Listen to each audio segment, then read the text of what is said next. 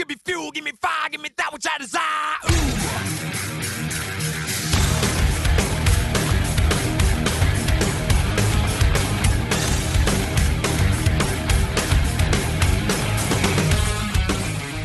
Olá, ouvintes, sejam bem-vindos ao Contrafactual, uma fenda no deviante para realidades ligeiramente alternativas. Eu sou Tarek Fernandes, de Goiânia, e eu detesto dirigir. Boa noite, aqui é Felipe de Itajaí, Santa Catarina, e eu espero que com veículos autônomos ainda exista problema de transportes para eu ter emprego.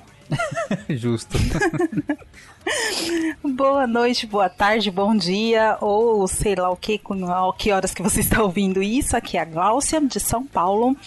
E, bom, eu adoro dirigir, então eu não sei se eu vou gostar tanto de carros autônomos. Olha Mas vamos lá. Extremo oposto. É. Oi, querido e querido ouvinte do Briden, aqui é o Igor Alcântara, direto de Jones Creek, Georgia, Estados Unidos. Eu ah, até gosto de dirigir, mas eu estou muito ansioso para finalmente a gente chegar no futuro dos Jetsons que a gente imaginava quando era criança, né?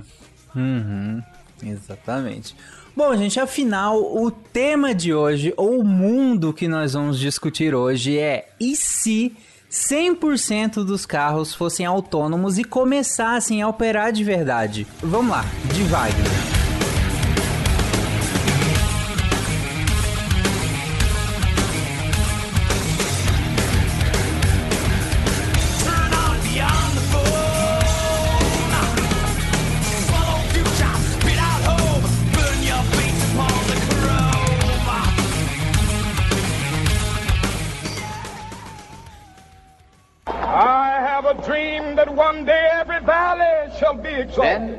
they will have my dead body, not my obedience. It's one small step for man, one giant leap for mankind. A nação quer mudar. A nação deve mudar. A nação vai mudar. A maior potência do planeta é alvejada pelo terror.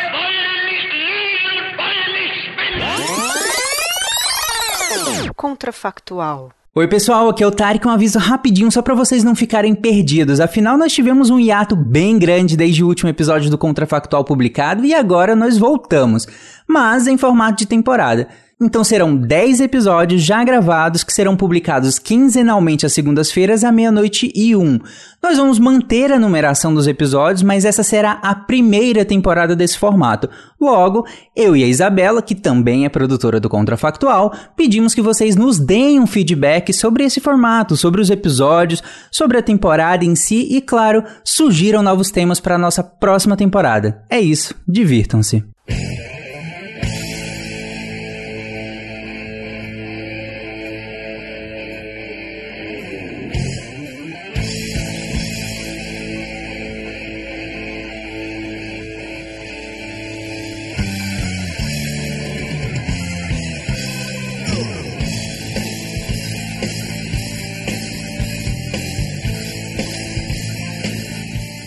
Ideia hoje é muito mais do que falar só sobre carros autônomos. Isso, inclusive, nós já falamos em outros contrafactuais. Em outros que nós imaginamos algumas coisas muito futurísticas, ou. ou de, é, eu lembro que um, se eu não me engano, foi sobre trânsito, e aí a gente também é, fa- lucubrava sobre a questão dos carros autônomos. Mas a ideia hoje é muito mais do que isso. A ideia é de fato, esses carros são 100% autônomos. E aí atendem inclusive consumidores como eu que detesta dirigir. E eles estão operando. E eles estão acessíveis. Não é algo de uma grande empresa, de um milionário que esteja testando, ou mesmo de grandes empresas testando, ainda que, que de maneira um pouco intermitente. Enfim, vocês entenderam. É algo de fato que eu posso ir é, numa concessionária e adquirir tal qual eu adquiriria qualquer um outro. É esse mundo que a gente vai discutir aqui. E aí? É só um, eu, eu quero só fazer duas colocaçõezinhas aqui, só pra gente mais ou menos entender que tipo de carro autônomo a gente tá falando, né? Porque quando a gente. Existe uma classificação de carro autônomo que a gente vai assim, né, de quão autônomo é um carro, né? Que vai de zero, que é um carro, sei lá, que não tem nada de autonomia, até o 5, que é o carro que você entra nele e você fala, é, ir para a casa da sogra. E aí ele vai para a casa da sogra e ponto, você não faz absolutamente nada. E é um carro que não tem nem, não tem nem a possibilidade de você fazer alguma coisa, não tem nem volante, que é um tipo de carro que não existe. E hoje os, os carros mais modernos, é, autônomos, eles estão entre nível 2 e 3. Você tem dois, por exemplo, que ele tem várias tarefas autônomas, assim. É, por exemplo, o carro que eu tenho hoje, ele tá, sei lá, entre 1 e 2, assim. Ele, ele consegue ser- ele consegue evitar uma, uma colisão freando sozinho. Se você estiver dormindo e saindo da faixa, ele vira o volante e ajusta, mas ele não dirige sozinho. Mas tem, por exemplo, os carros, é, alguns carros da Google, é, alguns modelos da Tesla em, em teste, ele já tem a condição 3, ou seja, ele consegue dirigir muitas condições sozinho, mas você tem que assumir o volante em determinadas situações. É, e, enfim, ainda em determinadas rodovias, em determinadas condições, tem, por exemplo, testes que mostram que se tiver um portão é, de um condomínio, dependendo da cor do portão e do, do como é que está a, a condição de visibilidade, ele vai bater no portão direto. Então, assim, mas isso é o máximo que a gente tem hoje em dia. Tem alguns protótipos, assim, muito precários ainda de nível 4, mas nível 5 a gente está longe. Então, mas o que a gente está falando é nível 5, ou seja, o- não tem nem volante, é isso, né? Então, aí é- eu de- deixo com vocês. Você sabe que o host do Contrafactual só medir aqui, mas vocês que decidem. Eu acho interessante é, é, essa ideia, e foi legal, Igor, você colocar essa, essa gradação, porque de fato, né? A gente fala com autônomo, o que é ser autônomo, né? Mas, dado o, a- talvez o desafio que, que é a, a gente discutir esse tema, talvez seja legal a gente partir desses cinco mesmo. Ou se vocês quiserem ir fazendo uma gradação, aí vocês decidem.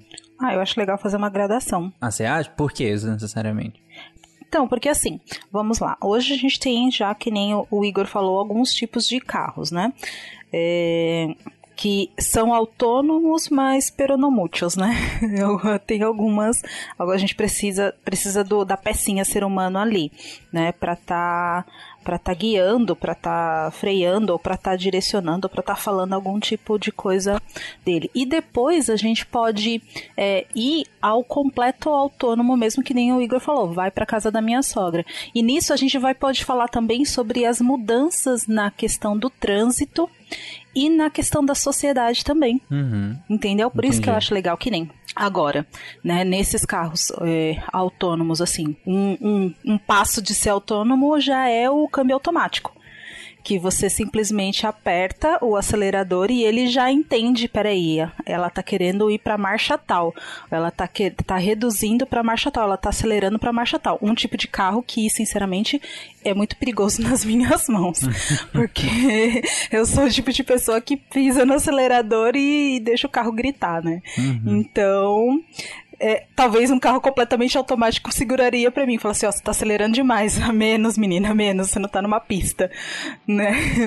Bem assim. O que eu diria é que... Mas, e... pode falar, perdão. Não, que eu diria que de certa forma o- os novos Teslas, principalmente, ele já tá quase chegando. Ele, acho que como o Tarek falou, ele não é acessível ainda porque só as pessoas de um, quer dizer, não precisa ser tão rico nos Estados Unidos hoje em dia para ter o, o último modelo do Tesla, mas já tá, eu já, inclusive eu tenho um amigo que ele, ah, ele vai viajar e vai viajar na estrada. É um carro que assim, a estrada é um, é um lugar bem seguro, né? Seguro assim no sentido que ele é bem homogêneo, não tem um cachorro passando toda hora, é, que nem o, o, o exemplo do, do Igor, que tem, aparece um portão de um condomínio, não tem portão de condomínio, as faixas são bem pintadas, então tem. ah, você pode ver vídeos por aí que o cara anda 600 quilômetros ah, quase sem, ah, sem nenhuma intervenção. Então, uma das coisas que já está acontecendo, essas viagens longas que a gente faz, que hoje em dia a gente, ah, quem tem condições quer, quer ir de avião, não, eu vou de, vou de carro, vou, vou vendo um filme, aí tem de vez em quando tem que parar para carregar, é, porque é um veículo elétrico, né?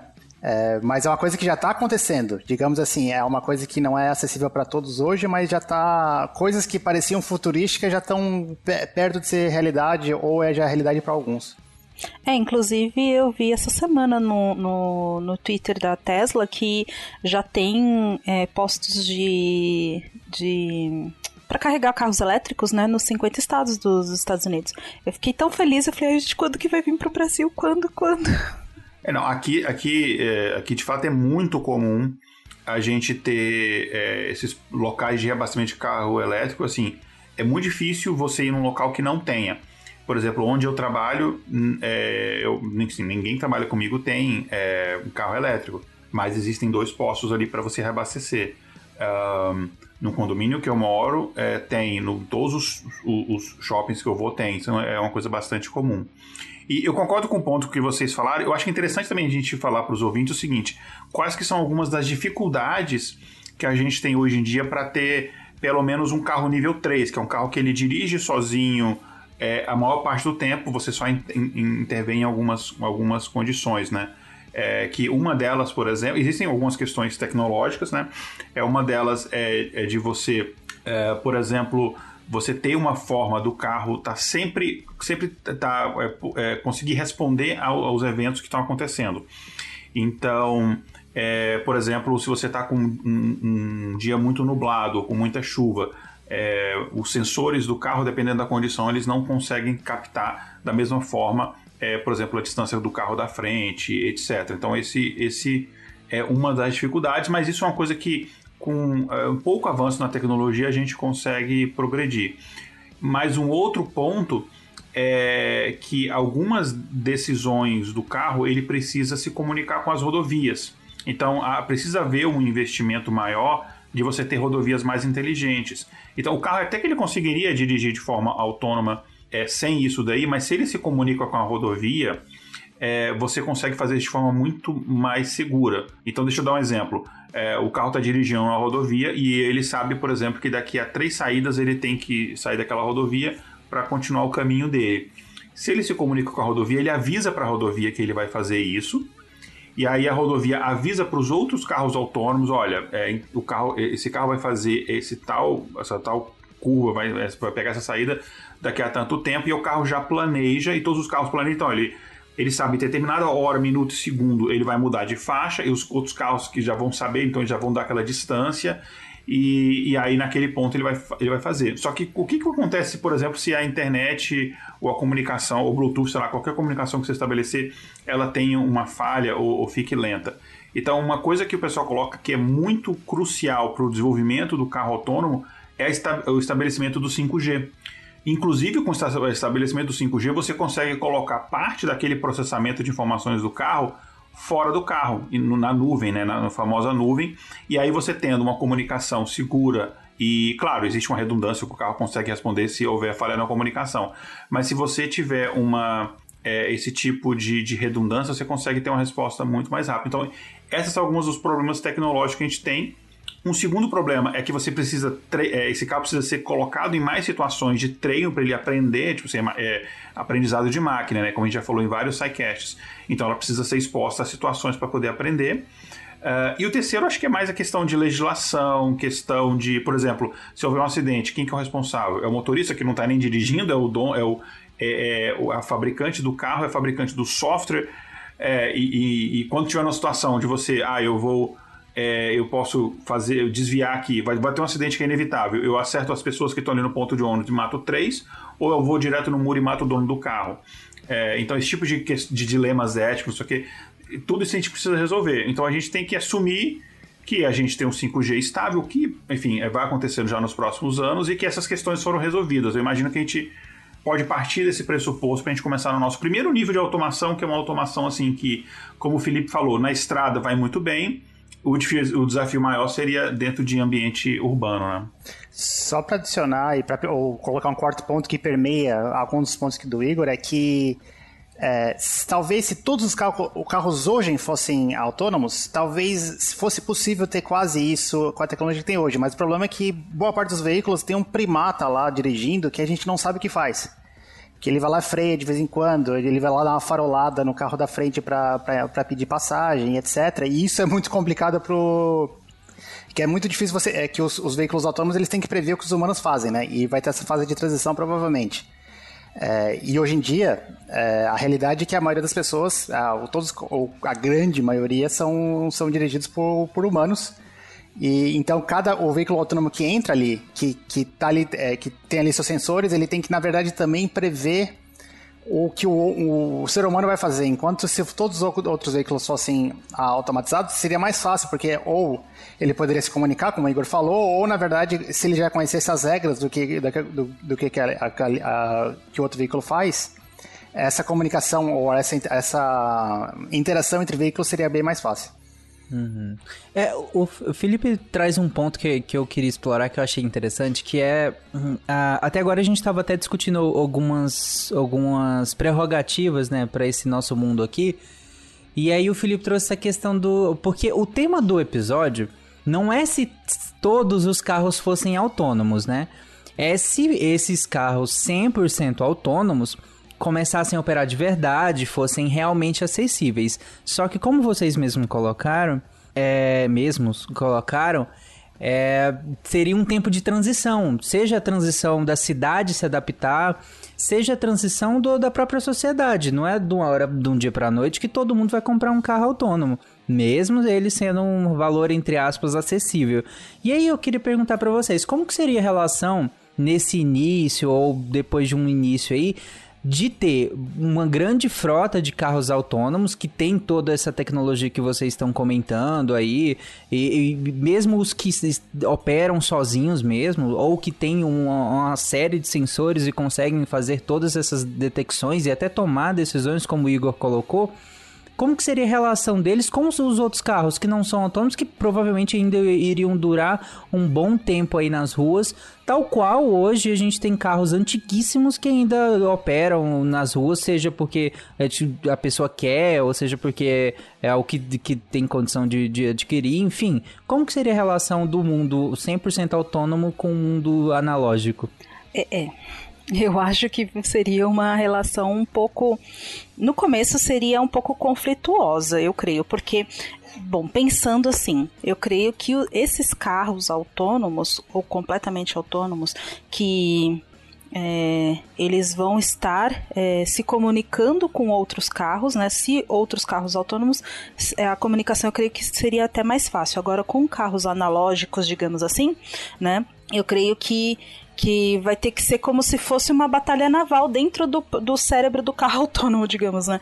Vai ter várias várias câmerazinhas em volta dele e ele vai ter que que meio que entender, ah, ele, o carro ele tá virando dessa forma ou ele está oscilando dessa forma. Então a próxima ação dele vai pode ser essa, pode ser essa, pode ser essa, pode ser essa.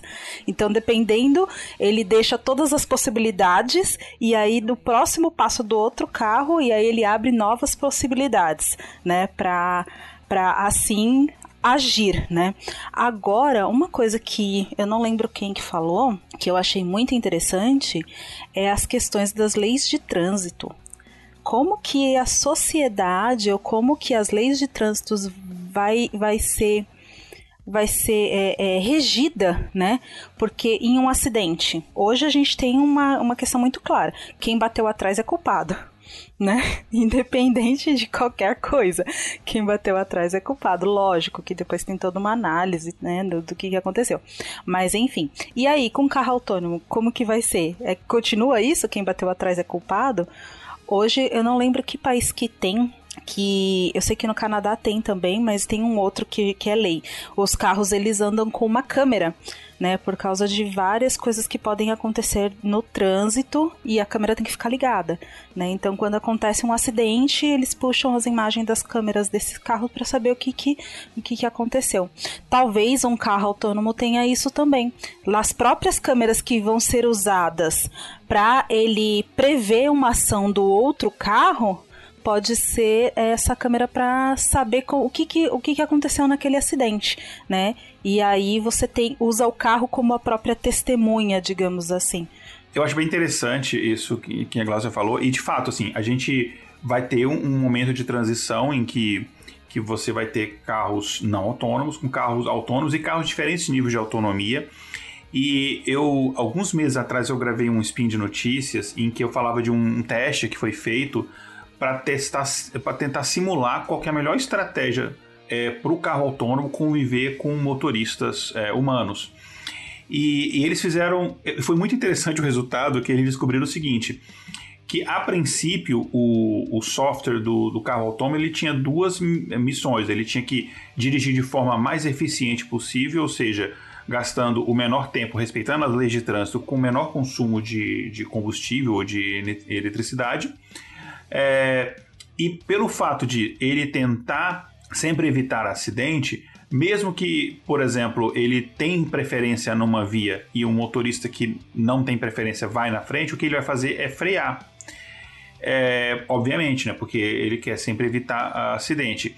E aí, a princípio, o software do, dos carros autônomos, eles aprenderam que a melhor estratégia para eles é, dirigirem era é, usar uma estratégia deles serem os mais gentis possíveis. Então, às vezes deixar o outro carro passar na frente e tal.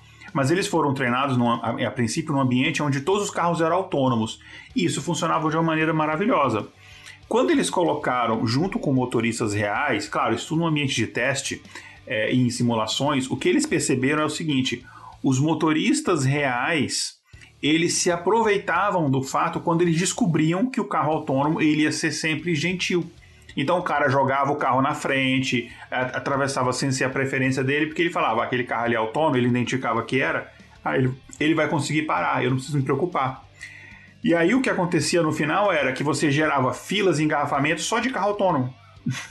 e aí eles tiveram que adaptar uma outra estratégia que era menos gentil, para que o, o, motorista humano não se aproveitasse. Então eu vejo esse tipo de situação acontecendo bastante. O pessoal usar esses meio que esses hacks, assim, entendeu? Igual no, no ainda mais no Brasil, né? Que a gente sabe que o Brasil, infelizmente, tem essa coisa do jeitinho, né? É, no Brasil, o pessoal fazia muito assim: ah, eu, eu não quero ter engarrafamento aqui na minha rua. Então o pessoal ficava botando é, que estava tendo, sei lá, a rua estava interditado no Waze, sendo que não estava de verdade, só para não passar nenhum carro ali. Então, assim. É, e não é só do Brasil, enfim, isso é, um, é um, uma prática do ser humano, né? Então eu acho que vai acontecer muito o pessoal tentar usar um jeitinho para tentar enganar e tirar vantagem em cima do carro autônomo. Até isso daí, enfim, o software do carro autônomo ele vai se adaptando e a, e a sociedade vai se adaptando e as coisas vão caminhando. É, eu não, eu acho que no início vai, vai, vai ser um pouco assustador, porque você vai estar vendo um carro ali que apesar de ter um motorista sentado ali, quem está dirigindo é, é, um software, enfim, é, vai ter resistência da, da sociedade, vai ter esse tipo de coisa. Uh, mas eu acho que, enfim, é, a princípio é uma coisa que traz alguns benefícios, a gente pode falar disso depois, mas eu acho que esse vai ser muito interessante é, e vai ter muita, muita treta nesse período de transição. Uma das coisas que é, estão sendo aventadas, já tem vários estudos também, é se vai ter faixas exclusivas para ou para motoristas humanos, para é, veículos dirigidos por humanos e para veículos autônomos, porque já um pouquinho do que o Igor falou, os veículos autônomos eles têm algumas vantagens e uma delas é que eles podem seguir assim, a, o espaçamento que você fica entre os veículos, para gente que é humano, é, de 1 a 2 segundos. Geralmente é 2 segundos, mas pode ser até um pouquinho menos. Mas, mas para um veículo autônomo pode ser coisa assim de é, 0.2 segundos. Então o que, o que dá para fazer? A gente pega uma rodovia que tem cinco faixas, a gente vai falar, não, essa faixa aqui, ó, a faixa mais à esquerda, é só para os veículos autônomos. Pode fazer o que quiser ali, inclusive eles podem ter certeza que só vai ter outros veículos autônomos ali e podem. A, a capacidade da via vai ser muito maior. Então, já, aí já falando outra coisa de transição, as cidades já vão começar a mudar a, por, possivelmente a, a, partir disso, né? Sim. É, é interessante porque, é, como, como vocês colocaram, o, o fator humano vai inevitavelmente se, é, se aproveitar da situação nesse sentido do carro autônomo ter é, mecanismos de evitar situações de, de, de acidentes de qualquer forma. E aí também o Igor até trouxe uma questão de tipo, vai ter gente resistente a isso. Vai ter gente na sociedade resistente a, a não, não, não quero ter um carro autônomo. Eu acho isso uma aberração que seja, né? Ou então vai ter um acidente que, que sei lá, que aconteceu e aí, sabe, um monte de gente vai falar, tá vendo? Gente morreu por causa disso, enfim. E aí não vai querer ter. E aí, como é que a sociedade lida com isso? Quem, quem quiser um carro que não seja autônomo vai ser vai ter mais restrições na hora de andar é, as, as leis de trânsito vão ser mais rígidas com essa pessoa porque ela não quer se adequar a, a entre aspas essa modernidade que, que são os carros autônomos até porque é, digamos que eles sejam vendidos justamente nesse sentido, né? De maior segurança, de maior organização no, da, da cidade, do trânsito, de, de maior bem-estar, que é uma coisa que a gente ainda vai discutir nesse episódio, mas é, é bem-estar é, é, de saúde física, por exemplo, psicológica. Aí você tem esse um, um, monte de benefícios, mas com certeza ainda vão ter grupos que não, que não querem optar por isso. E aí, como é que a sociedade consegue lidar com isso? É, eu creio que vai, o que vai acontecer é o seguinte. Conforme hoje a gente tem muitos postos, né, de diesel, gasolina, álcool, tal, e poucos postos aqui no Brasil. Eu acho que tem um, se eu não me engano, de carro elétrico. mas eu não tenho certeza. Eu, eu, creio que um tenha, mas eu não sei quantos tem, né? Mas nos Estados Unidos tem bastante. Então eu creio que vai ser o oposto, vai acabar sendo o oposto, entendeu? Vai diminuir a quantidade de postos de gasolina porque os carros a gasolina ou a diesel ou a álcool vão diminuir, né? E vai aumentar os postos é, é, elétricos. E aí as pessoas vão ter mais dificuldade de ter esses carros, até porque por, por questões de encontrar peças para troca, é, mecânico, sabe, uma série de coisas. Então vai ser só que vai ser como se fosse peças de colecionador, né? Pessoas que realmente gostam e tal. Então eu creio que vai vai vai essa questão social, né? E de recursos vai acabar limitando as pessoas a terem esses tipos de carros, né? Carros analógicos, digamos assim. É, eu concordo e eu acho que também assim, depende de quem é, vai ter o interesse maior de, de uh, promover essa, essa migração para o carro autônomo, né? Porque se, por, por exemplo, o governo, o governo pode, por exemplo, dar incentivos fiscais para quem tem um carro autônomo. É, como, por exemplo, acontece em alguns estados aqui. Eu lembro quando eu morava na Califórnia, tinha incentivos é, que o governo estava pagando para quem era dono de casa para poder trocar, para instalar aqueles telhados com solares, né, que captam energia solar. É, então, eu acho que pode, pode haver isso também. E aí entra uma outra questão também em relação a benefício, que é o seguinte: quando você passa a ter um carro que você nem dirige esse carro, você começa a questionar se você precisa ter um carro, ter esta propriedade. Ou se você pode é, é, enfim, participar às vezes de um clube de assinatura que várias pessoas compartilham um carro e dependendo da agenda, enfim, ou um ou mais carros, e aí você agenda ali, ah, eu preciso ir em tal lugar a determinada hora, e aí o carro vai aparecer na sua porta naquela hora, você vai entrar, o carro vai te levar, é, e esse tipo de coisa. É, então também tem essa questão do até o, o, o conceito de propriedade de um, carro talvez até mude, aí se, to aí se torna cada vez menos é, menos vantajoso você ser dono de um carro, e principalmente um carro não autônomo, né? É, e aí o bolso acaba falando, como, como aconteceu em, em já em outras situações em que a gente foi é, é, migrando de uma, de uma situação para outra. Mas eu já vou falar, colocar a forma mais polêmica, é que assim, eu acho bem possível e até provável que as pessoas vão ser proibidas eventualmente de dirigir seus próprios carros. Então, assim, vai ter uma período de transição, que sei lá se vai demorar três anos, cinco, sei lá, e aí vai ocorrer isso daí. Então, ó, beleza, todo mundo tem acesso ao veículo, é como a, a, a pauta do, do cast é, é acessível. E na verdade é pior para todo mundo, porque um, a, o veículo autônomo é mais eficiente é, energeticamente. Então, assim, nós estamos proibindo as pessoas de, de, de dirigir seus próprios carros. E ainda, inclusive, vai ter, claro, nesse caso teria uma resistência mas acho que seria uma, uma, uma resistência de uma minoria. Mas enfim, mas só agora, mais polêmica. Agora, uma coisa que eu pensei aqui, gente. É, nós aqui no Brasil, eu não sei como que é nos Estados Unidos, eu creio que nos Estados Unidos é bem mais rigoroso essa questão de você é, beber e dirigir. E com carro autônomo? Ah, aí pode fazer festa dentro do carro, né? então, né? Será que o pessoal não vai falar, não, beleza, pode vir carro autônomo que eu vou cair na gandaia? Esse é um bom ponto, é um, é um bom argumento, é, hein? É, né? ótimo argumento, na verdade, né? Mas aí o, o Igor até trouxe um, um, uma coisa que eu achei interessante, que é essa questão do Dado que eu não dirijo mais, é, eu não, não sabe, eu, é, é, como se eu não tivesse operando aquela máquina de verdade, na verdade não tá, né, de certo modo. Então, talvez o fetiche pelo, pelo dirigir, pelo motor, pelo carro, pelo, até pelo status, não, status até que mantém, né? Mas pela questão do motor, de, de sentir o carro, essa coisa toda, sabe?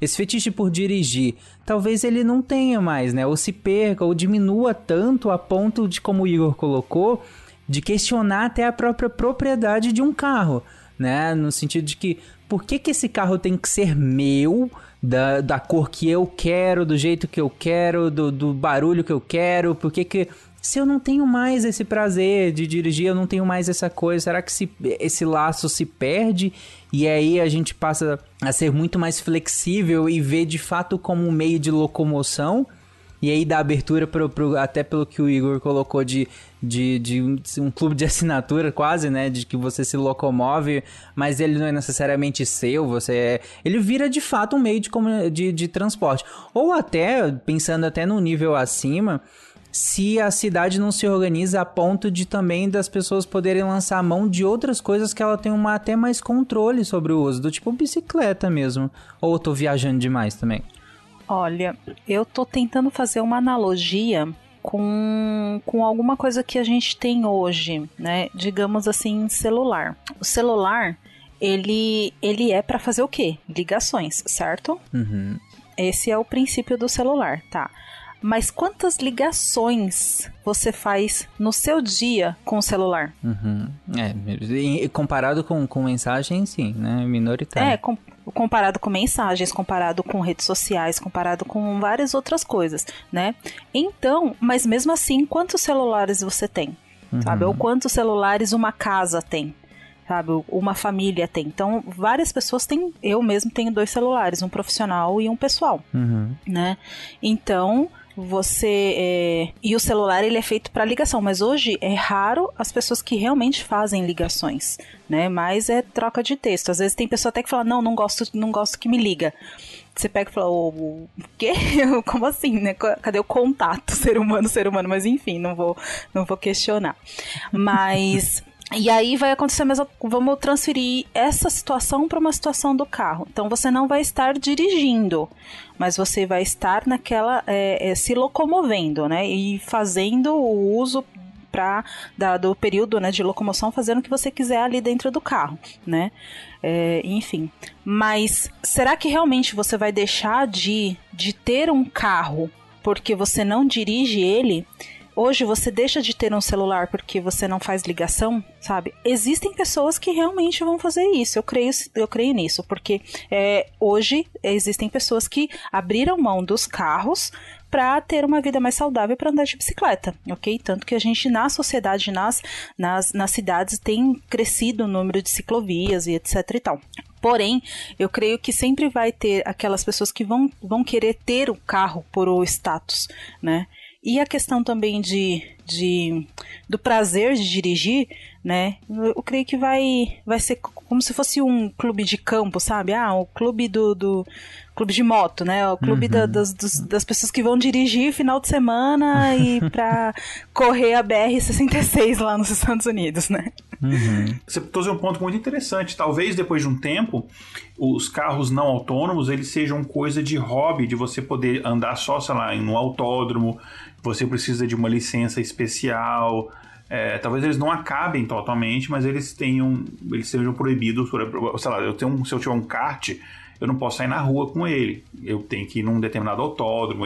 Então, talvez seja alguma coisa alguma coisa assim. E tem as vantagens né, do carro autônomo, como vocês falaram, né, qualidade de vida, você consegue fazer outras coisas enquanto está ali no carro.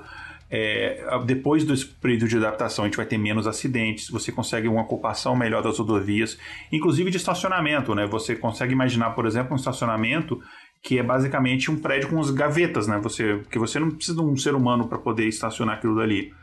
Então você consegue ter estacionamentos menores com mais carros. Se a gente começar a questionar a questão de propriedade, você consegue até pensar numa redução do número de carros é, per capita, né? Então tem várias vantagens. E você pensando que essa tecnologia tá, não é necessário é, a princípio, mas ela está caminhando junto com o carro elétrico, então você também tem a questão de, de poluição urbana, que tem uma melhoria muito grande, o que é uma coisa fundamental com, com a crise climática que a gente já está vivendo. Então tem bastantes vantagens. É, mas eles ainda são caros, enfim, então tem todo o período de adaptação e vai, você vai ter que ter algum tipo de, de subsídio é, governamental quando você chegar ao ponto de, de você querer forçar uma adaptação em massa é, maior. né? Agora, ju- juntando o que, o, que, o que vocês dois falaram, então assim, eu acho que a propriedade do carro, acho, e assim, você tem dados, acho que não vai existir. Acho que vai ser uma coisa só para rico mesmo, e as porque vai ser muito acessível e um carro é caro. E eu- hoje em dia as pessoas, você usa o teu carro, o pessoal que usa, usa 10% do tempo. Então, assim, os estudos que têm sido feitos, um carro é, pode servir possivelmente entre 6 e 7 famílias se nesse carro você puder fazer ride sharing, né? Você poder compartilhar o teu trajeto com alguém que está indo para um local com você. Então, assim, vai ser uma coisa cara, e vai ser muito acessível, porque você precisa ter, pode ter muito menos carro, o contrário, né? Então, assim, eu acho que até a, a propriedade de carro, acho, e, e, é, acho assim, um chute informado é que bem, bem possivelmente que não existe. Vai ser sistema tipo, possivelmente, né? Ou por assinatura, ou como o Uber e 99 táxis que a gente tem no Brasil, que você vai, pegar teu aplicativo e vai, vai pro trabalho, vai para enfim, para outros lugares, e aí que o Igor falou. A cidade vai mudar bastante, até porque hoje em dia a gente tem lá um espaço enorme para estacionamento que não vai precisar ter, possivelmente, ou vai ser em outros lugares. É, várias das coisas que a gente tem hoje é, é, é, é baseado no veículo que não vai ter. Que, a- que, vai ser. Quer dizer, que ainda vai existir, mas vai ser uma outra forma de utilizá-lo. Uma questão que vocês colocarem, colocaram em alta, né, que vai diminuir o- a quantidade de carros e tal. Será que isso é interessante para as empresas dos carros? Diminuir a quantidade dos veículos? Então, diminuir a vontade de consumo dos veículos, porque eu lembro, eu lembro não, né? Eu lembro historicamente porque eu não vivi nessa época. É, no começo das rodovias aqui no Brasil, veio um boom de venda de carros e, e vinha, sabe, muitas propagandas em cima para você comprar o seu carro, para a família ter carros, não ter só um, ter dois carros por família e etc e tal. E aí veio a série de problemas que isso acarretou. Então, hoje eu vejo que não é interessante para as indústrias, né? é, que constrói esses veículos ter uma diminuição do consumo do- do- dos carros. Será que com os carros autônomos essas indústrias vão mudar essa forma de pensar ou será que eles vão, é, conforme está acontecendo com os celulares, sabe, meio que baratear ou sempre sair um modelo novo para um consumo maior? Já tá mudando e, e vai- pode acontecer alguma coisa que já aconteceu na indústria fonográfica, né? Então você tinha que ter o CD. Hoje em dia todo mundo tem streaming e a e com certeza GM, todas as grandes operadoras já estão já estão pensando ah, e já estão é, claro, tem um lobby, eles querem vender carro, mas ele também possivelmente pode ser os operadores de- desses carros também, né? Então, eles já estão pensando, então pode ter certeza que eles já estão se ligando de, de, para onde que, a, que o barco vai. O barco ou o carro, né? Deixa, deixa eu fazer aqui um jabá aqui para um spin de notícias que é, saiu. Eu, eu, eu lembro o número porque ele saiu recentemente, comparando aqui a data da, da gravação nossa, que é o spin 1530, em que eu, tava, eu falei sobre veículo agrícola autônomo. É, que a, a, a John Deere lançou uns tratores autônomos e eles não estão vendendo esses tratores. É, eles e assim, eles falam assim, talvez a gente mude a forma, a- o contrato de propriedade no futuro, mas a princípio eles não vendem. A princípio você aluga é, aquele, aquele, aquele veículo, você vai pagar ali, você tem um plano e aí, no caso dos veículos autônomos, o seu plano é basicamente o seguinte: você vai ter ele durante o tempo, e aí eles são responsáveis pela manutenção e todo esse tipo de coisa. Ah, eles são responsáveis, eles fazem todo o monitoramento, aquilo ali ao vivo, tem uma equipe de suporte, enfim, se tiver algum problema, eles verificam ali nas câmeras algum problema e eles conseguem responder em tempo real e tal. E ele, de fato, ele é praticamente 100% autônomo. É, Há uma intervenção humana é, da central de suporte dele só se o veículo tiver algum problema e aí os sensores avisam. Então, o, é, o, o que pode acontecer é que as empresas automobilísticas pensam o seguinte: tá, a gente vai vender menos carros, beleza, mas talvez a gente não venda o carro. Talvez a gente você tenha que pagar um- um- uma, uma assinatura, igual você paga a assinatura do Netflix, você paga a assinatura desse tipo de coisa, e mesmo. é, e você pegar, por exemplo, em, em- em software, hoje em dia acontece bastante isso, né? Tem muitos softwares é, que você não compra mais a licença e você instala e você tem aquilo dali, não. Você tem que pagar uma assinatura e o dia que você parar de pagar a assinatura, você perde o jeito de usar aquilo dali. Talvez é, uma alternativa que, que essas empresas encontrem seja isso. A gente está vendendo menos veículo, mas a pessoa vai pagar aquilo dali. E aí vai ser um plano, sei lá, de. Como é um sistema de leasing que acontece muito aqui nos Estados Unidos, né? Você paga um valor mensal, você tem aquele carro para usar, você tem algumas obrigações, como por exemplo lev- levar para fazer as manutenções, mas depois de um tempo você tem que devolver aquele carro. É, ou, enfim, renovar e pegar um outro novo. Talvez seja um sistema assim que, que, que elas acabem optando e nem deem a opção para você comprar ou coloquem um valor tão caro que, como o Felipe falou, só quem for muito rico consiga de fato comprar. Caraca, verdade, né? Pô, vocês acabaram então com a venda de carros praticamente, né? Isso porque a gente que nem começou a assinar- falar da profissão de motorista, hein? É. Além de assinar Netflix, então você tem que assinar agora o, o- carro. Caramba, cara. É realmente, né? Muito louco isso. É, o que me vocês- faz também, o que me faz também falar só uma coisinha, aproveitando, né, que o mundo está caminhando para isso, os ouvintes poderiam é, assinar o portal Deviante e contribuir mensalmente. Olha que é o, show. Catim. Catim. Catim. Catim. É o futuro, é o futuro, gente, é o futuro. É, o portal Deviante ser um streaming ó, de, de ciências. Não é? No fundo é, né? No fundo É, no fundo é. Mas é, eu, eu achei legal que vocês, é, é, essa nova abordagem que vocês colocaram em relação a. É, não sei, é, a gente tinha comentado em relação à propriedade, e aí vocês elevaram para um nível que realmente, assim. ah, o meu medo nisso tudo que vocês colocaram agora é uma frase da Glaucia que ela falou: Ah, tal como celulares hoje em dia. Não, por favor, porque aí a gente vai ter que trocar de carro o tempo todo, porque a bateria dele vai morrer. Porque ele vai parar no meio da rua e nunca mais vai ligar. Vai virar uma loucura. Não, não, empresas, não copiem as empresas de celular. Você, É instala um software, você não pode instalar o software novo no carro porque não, você tem que trocar de É, modelo. exatamente, não. Gente, mas olha, pensa bem. Aí você instala um joguinho pra você jogar no celular, ele dá pau com o sistema do carro e o carro para. Imagina, você chega no mecânico, qual o problema do carro, né? Eu tava acostumado, sou da época de carburador, né? Você chega lá, qual o problema do carro? Não, deu problema na placa de vídeo. tipo assim, né? Basicamente. Agora, É. falando em joguinho, uma- agora voltando assim a outras coisas que vai mudar na nossa vida, e ah, quer dizer, a gente pode até voltar no, no assunto, mas assim, uma das coisas que deve acontecer, quer dizer, deve acontecer, embora o Covid, a, a pandemia tenha mudado isso, que as pessoas estão trabalhando, muitas gente trabalhando de casa, mas sabe aquele emprego lá que é ótimo, mas ele é 120 quilômetros da sua casa, que você não queria pegar porque ou ir de transporte público seria longe demais? Agora ele vai passar a ser muito mais conveniente, porque você vai jogando com o seu próprio celular, que espe- espero que não, não interfira no carro, ou você pode inclusive ir trabalhando. O carro pode até ser, ter uma adaptação, que eu acho mais ou, plausível, ou, né? ou, a, ou, a, ou a, essa assinatura que a gente vai pagar, ou o Uber um pouquinho mais caro, que, Uhum. que de vez em quando pode ser pego, que ele seja su- suficiente para você colocar teu, teu computador e, e trabalhar no caminho. Então você pode ir lá verificando e-mail e tal, e você, vai e você pode aceitar aquele emprego que é mais longe. Então é bem possível que as pessoas vão viajar mais e, e tem até, in- inclusive, po- pode ah, mudar inclusive esse, esse- o emprego que você tem. Caraca, eu fiquei imaginando uma pessoa que, que é responsável, sei lá, por filiais ou algo assim. Ela basicamente ia trabalhar o tempo todo e ia, ia chegar num lugar só fazer parte do trabalho presencial, mas o, o grosso do trabalho ia ser sentado dentro de um carro.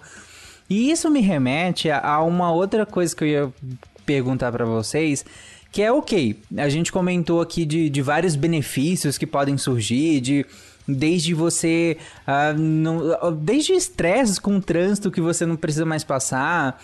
é, talvez as mortes, inclusive no trânsito, que é uma da- das maiores causas de mortes, inclusive na- na- em qual, basicamente qualquer lugar, vo- diminuiriam ou, ou, sei lá, acabariam, talvez, de maneira drástica é, e tudo mais. Mas pensando nos malefícios disso, o que, que vocês conseguem pensar de, de, de, de malefício caso a gente tivesse esses carros autônomos, 100% autônomos, extremamente disponíveis aí? E aí você pode ser qualquer um, desde, sei lá, maior, maiores casos de trombose, porque as pessoas agora ficam muito mais tempo sentadas e, e- e- e inclusive nem mexem as pernas, né? Porque não tem nem pedal mais pra mexer.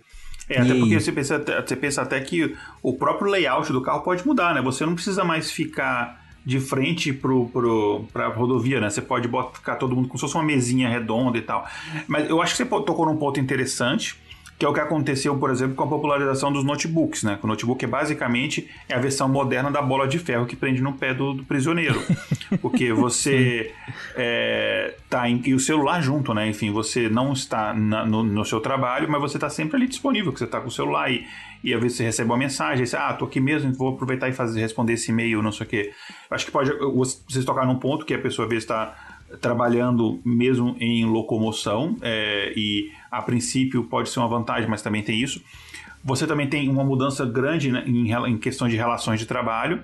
É, você tem, por exemplo, a profissão de motorista vai deixar de existir. É, a- a- até mesmo os motoristas de aplicativos vai ser provavelmente a profissão mais curta da história da humanidade, porque vai é, um dos grandes investidores é, dessa tecnologia é, é o Uber. né? Inclusive, o, o Uber ele é uma das poucas empresas que tem carro já é, nível 3 sendo testado para nível 4. É para homologação para nível 4 de, de, de autônomo. Né? Então, o Uber está investindo porque ele quer cortar, inclusive, a necessidade de ter um motorista. Então, eles vão ter basicamente o lucro total. Né? Então, você tem essa questão de relações de trabalho, que é uma desvantagem, essa que- questão das duas relações de trabalho, né? de quem trabalhar no carro trabalhar mais e algumas pessoas que trabalham com carro é, trabalharem menos. Então, e, e também nessa questão de é, talvez seja uma vantagem a mudança da, da- dessa questão de propriedade, mas talvez isso é, agrave ainda mais as diferenças sociais, né? Porque se dependendo do custo que isso chegar, ah, pode ser que você crie castas de pessoas, aquelas pessoas que elas não têm como se locomover de uma forma que não seja através de transporte público e ela tem uma vantagem competitiva porque ela não consegue chegar tão rápido num lugar é, e num mundo cada vez onde as coisas acontecem mais rápido, enfim. Então tem todas essas possibilidades de coisas negativas, mas uma com certeza é, que a gente tem que pensar é, como sociedade, como resolver, e não só em relação a carro autônomo, mas toda a questão da quarta revolução industrial é a questão de emprego. É, mas isso já é um, Pois um é. outro assunto, né? Porque É, emprego vai faltar muito. Eu, eu- eu- Igor, eu- isso me lembrou uma vez que eu postei no meu Twitter que eu, eu vou no supermercado, sempre praticamente no mesmo supermercado próximo à minha casa, e desde que instalaram os, os caixas que são eh, de autoatendimento, né? Sou eu que passo minhas coisas e tal, e, e pago lá mesmo, e não preciso que ninguém passe nem nada. Eu, desde que instalou lá, eu uso eles, porque eu acho muito mais rápido, eu acho mais prático. É, eu gosto de passar minhas coisas e, e resolvo lá e, e não preciso de ninguém passando. E principalmente com a pandemia, então, né? Que, que eu só sou eu e a máquina lá, então não, não entro em contato com ninguém. Então eu realmente aderi muito a, a isso ah, desde que foi instalado. E, e aí eu postei uma vez no meu Twitter que eu ficava pensando, pô, mas sacanagem, né? Eu gosto disso, mas eu sempre fico pensando, pô, mas se eles trocassem todos os caixas, quantas pessoas não iriam perder o emprego, né? É, que trabalham aqui nesse supermercado e de caixa e aí perderiam o emprego porque agora eu, eu passo minhas compras. E aí foi um, um monte de gente me criticar porque falar que que, que o, programador que programou aquelas máquinas ganhou o emprego e enfim, e outras cadeias de emprego envolvidas naquilo ali. E aí eu pergunto pra vocês, trazendo essa provocação que, que me fizeram, inclusive quando eu postei isso no meu Twitter, que é ok que várias profissões iriam simplesmente encerrar, porque não, não, não fazem mais sentido de existir. Enquanto outras eu imagino que teriam incremento. Essa é, é, é, há uma simetria aí? Tem uma proporção ou não? Ou ainda é completamente desproporcional o número de postos de trabalho extinguidos e o, o incrementados? Só para dar um dado, assim, eu, eu posso estar errado, mas se não me engano, eu acho que eu estava lendo nos Estados Unidos, acho que coisa de 5 ou 6% da- das vagas com carteira assinada são motoristas. É, posso, pode, ser, pode ser que seja 4, pode ser que seja 8, mas é, assim, não tem 6%, 6 das pessoas desenvolvendo carros, né? Então, não. não, não tem, provavelmente. Não, eu- exa- exa- exatamente isso mesmo. É, vai ter sim esse déficit. É, é a mesma coisa do, você pensar, por exemplo, no campo. É, o pessoal fala, ah, o trator substituiu o trabalho de vários trabalhadores rurais. Aí tem gente que fala, ah, mas tem um mecânico do trator e não sei o quê. Mas a quantidade de vagas não é proporcional, né?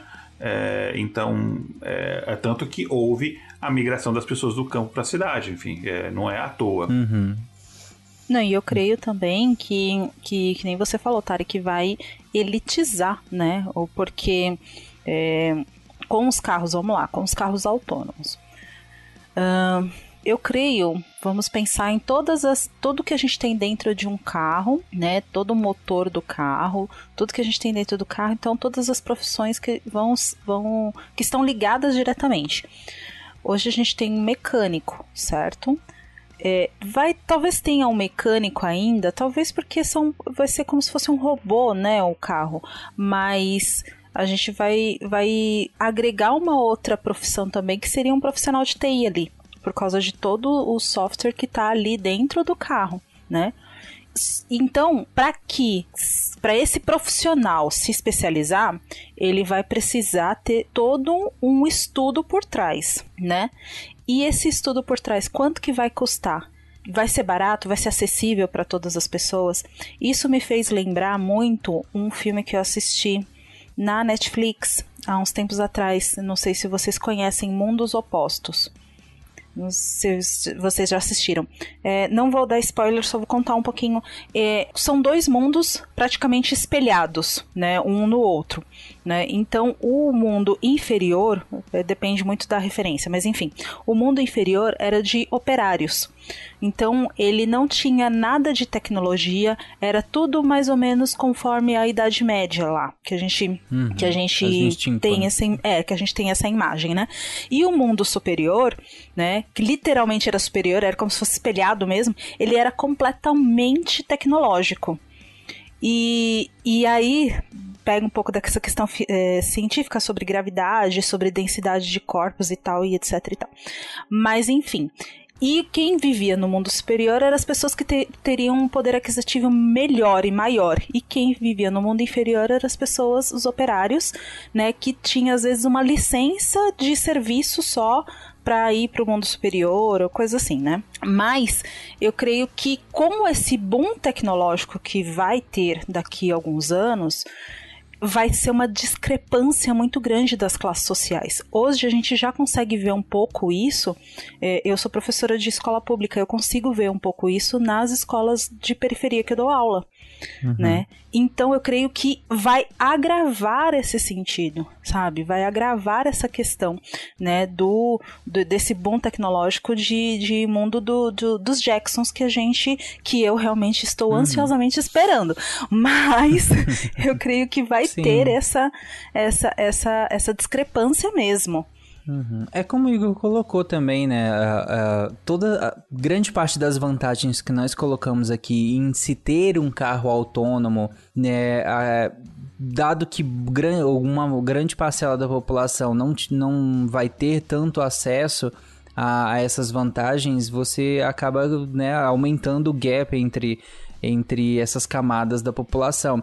Seja, gente, eu tô pensando em coisas bem básicas, do tipo, se eu tenho um carro autônomo e eu vou pro meu trabalho, eu consigo ir trabalhando, eu consigo ir lendo, eu consigo ir estudando, eu consigo ir fazendo N coisas é, que outra pessoa que talvez né, tenha que pegar um, um transporte e aí coletivo, que seja autônomo ou não, né? Ou ó, nem, nem isso ca- acaba não tendo. Mas aí, de novo, é refletir o que já acontece hoje, né? Também. Então, Nada é... de muito novo, né? Desculpa, Tarek, mas acho, que assim, eu tendo a concor- concordar que, principalmente com o que a Glócia falou, acho que assim, a, a tecnologia traz a, essa desigualdade, mas no ponto específico do transporte, a gentrificação que a gente vê hoje, as pessoas indo morar na periferia, essas pessoas são as que mais perdem tempo no transporte, em geral. Então, são as pessoas que demoram hoje em dia duas horas para ir trabalhar no, sei lá, sair de. ah, numa periferia para chegar no centro da cidade de São Paulo e voltar, e ela perde brincando três horas, três horas do dia dela no transporte. Sendo mais acessível, e, ou, e, inclusive, os ônibus vão ser com veículos autônomos, né? Então, assim, por mais que não, não- eles não tenham acesso a um veículo de luxo para ir trabalhar, que ele pode colocar lá um, quase que um, um escritório, mas é bem possível que isso aí seja acessível para a população de mai- mai- ah, mais, baixa renda, e acho que esse gap de tempo que elas perdem, né? Que, é, que assim, nesse caso não é nem um acesso a uma coisa que talvez seja supérflua, acho que não, não, não, é, não é bem essa discussão, mas eu acho que nesse caso aí pode ser uma recuperação de tempo ah, de pessoas que tão, ah, gastam um tempo enorme no transporte para ir voltar do trabalho hoje em dia. Tomara que, que, o, que o transporte público desse futuro não siga a mesma lógica do de hoje, né? Porque senão, coitado dos carros, dos ônibus autônomos do futuro públicos, né? Ia parar, ia ser uma loucura também. E às vezes, assim, uma coisa que é interessante, e, e essa- esses anos de pandemia, eles mostraram. É, é como se fosse um, um- num pequeno espaço de tempo, apesar de que parece que demorou uma eternidade, a gente vê ah, grandes transformações na sociedade. É, às vezes uma coisa que parece pequena é, causa uma determinada, umas transformações significativas. Vou dar um exemplo aqui que aconteceu nos Estados Unidos, um fenômeno muito grande foi o de, por causa da pandemia, essa questão de trabalho remoto se tornou muito, muito mais popular, até para profissões que ninguém imaginava que isso seria possível. Por exemplo, pessoas que trabalham com telemarketing, por exemplo, muitas hoje trabalham de casa.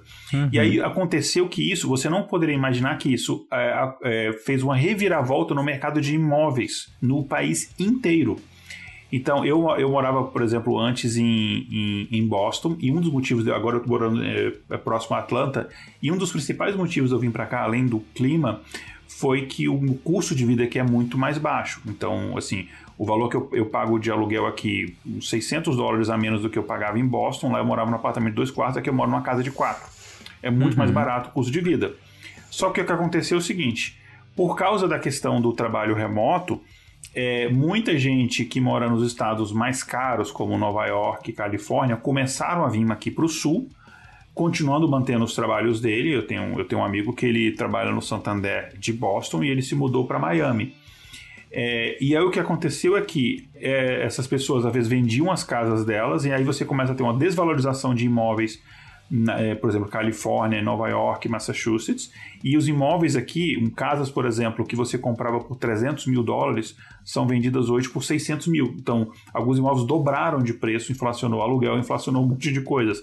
Então, assim, isso deu um, um- uma, um- um- enlouqueceu o, o mercado imobiliário aqui nos Estados Unidos em poucos meses por conta de, de um, sei lá, uma pandemia que é uma coisa que você não poderia imaginar que a pandemia afetaria o mercado de imóveis desse jeito que afetou.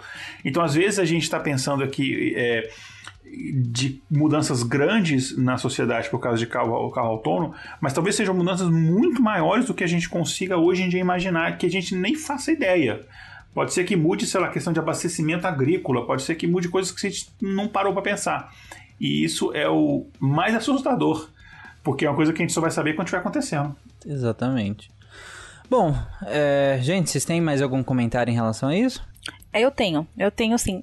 A gente falou, acho que no começo do cast, e eu, fiquei, eu fico pensando é, sobre a- os trajetos que os carros vão, vão fazer, né? Eu não sei vocês. Às vezes eu brigo com o Waze, porque ele me manda para um caminho que eu não quero ir. Então eu já fico eu me imaginando dentro de um carro autônomo brigando com o software. Eu não quero ir por aí, eu quero ir por aquele lugar. Justo. Ou então aqueles casos bizarros das pessoas que vão parar nos lugares nada a ver, ou perigosos, ou que não poderiam entrar. Exatamente. Talvez aconteça com mais frequência, né? Bom, gente, então é isso. Ouvintes, eu queria que vocês, inclusive, é, pegar uma frase aqui do Igor, que ele tava falando agora, em relação a esse, entre aspas, esse efeito borboleta dessas mudanças, né? Que, que, que nós começamos aqui comentando a, a questão de como esses carros autônomos, primeiro como que eles funcionariam em sociedade, e aí o primeiro impacto talvez seja, ah, o trânsito, né? O Felipe até comentou é, é, é, essa questão do trânsito também.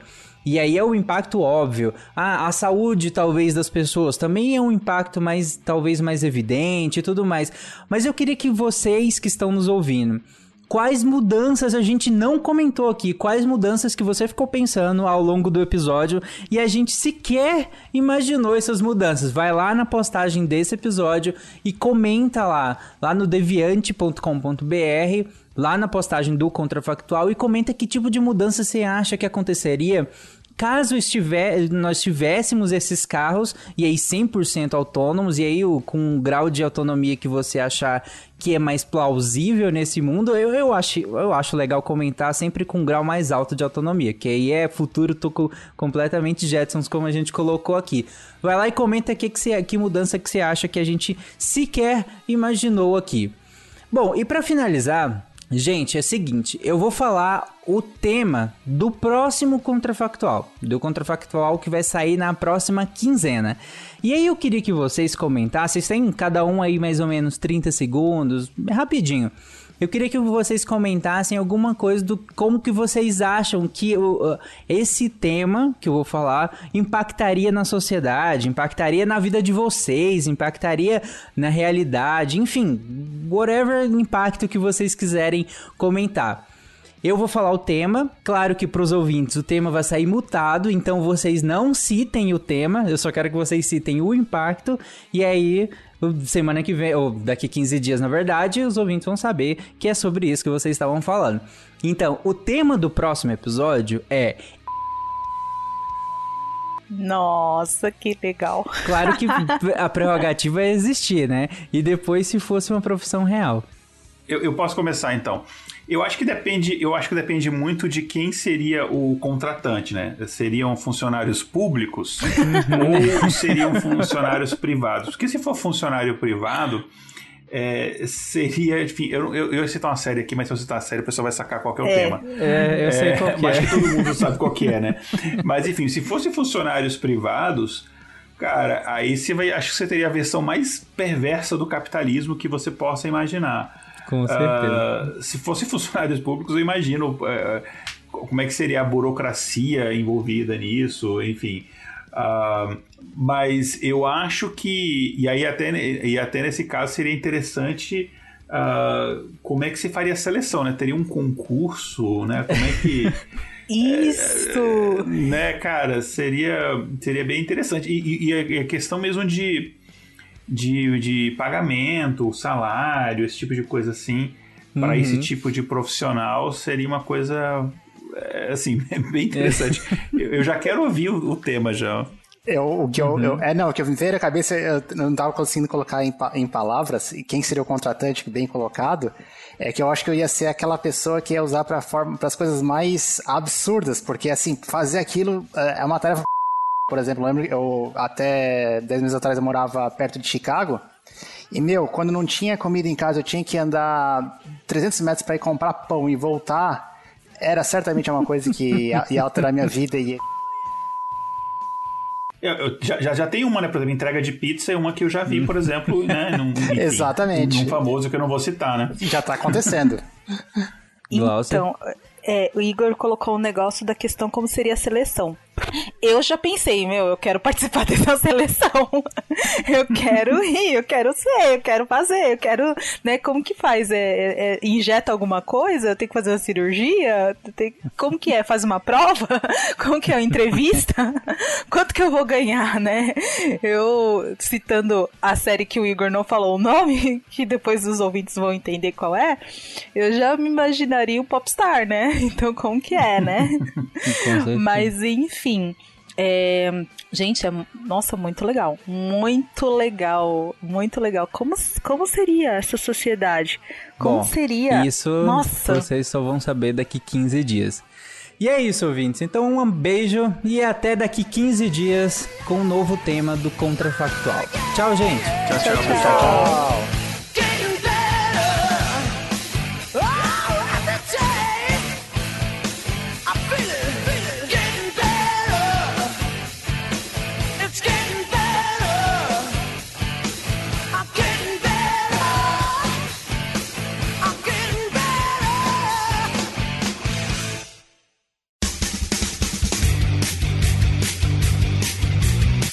Cortes, edição de podcast.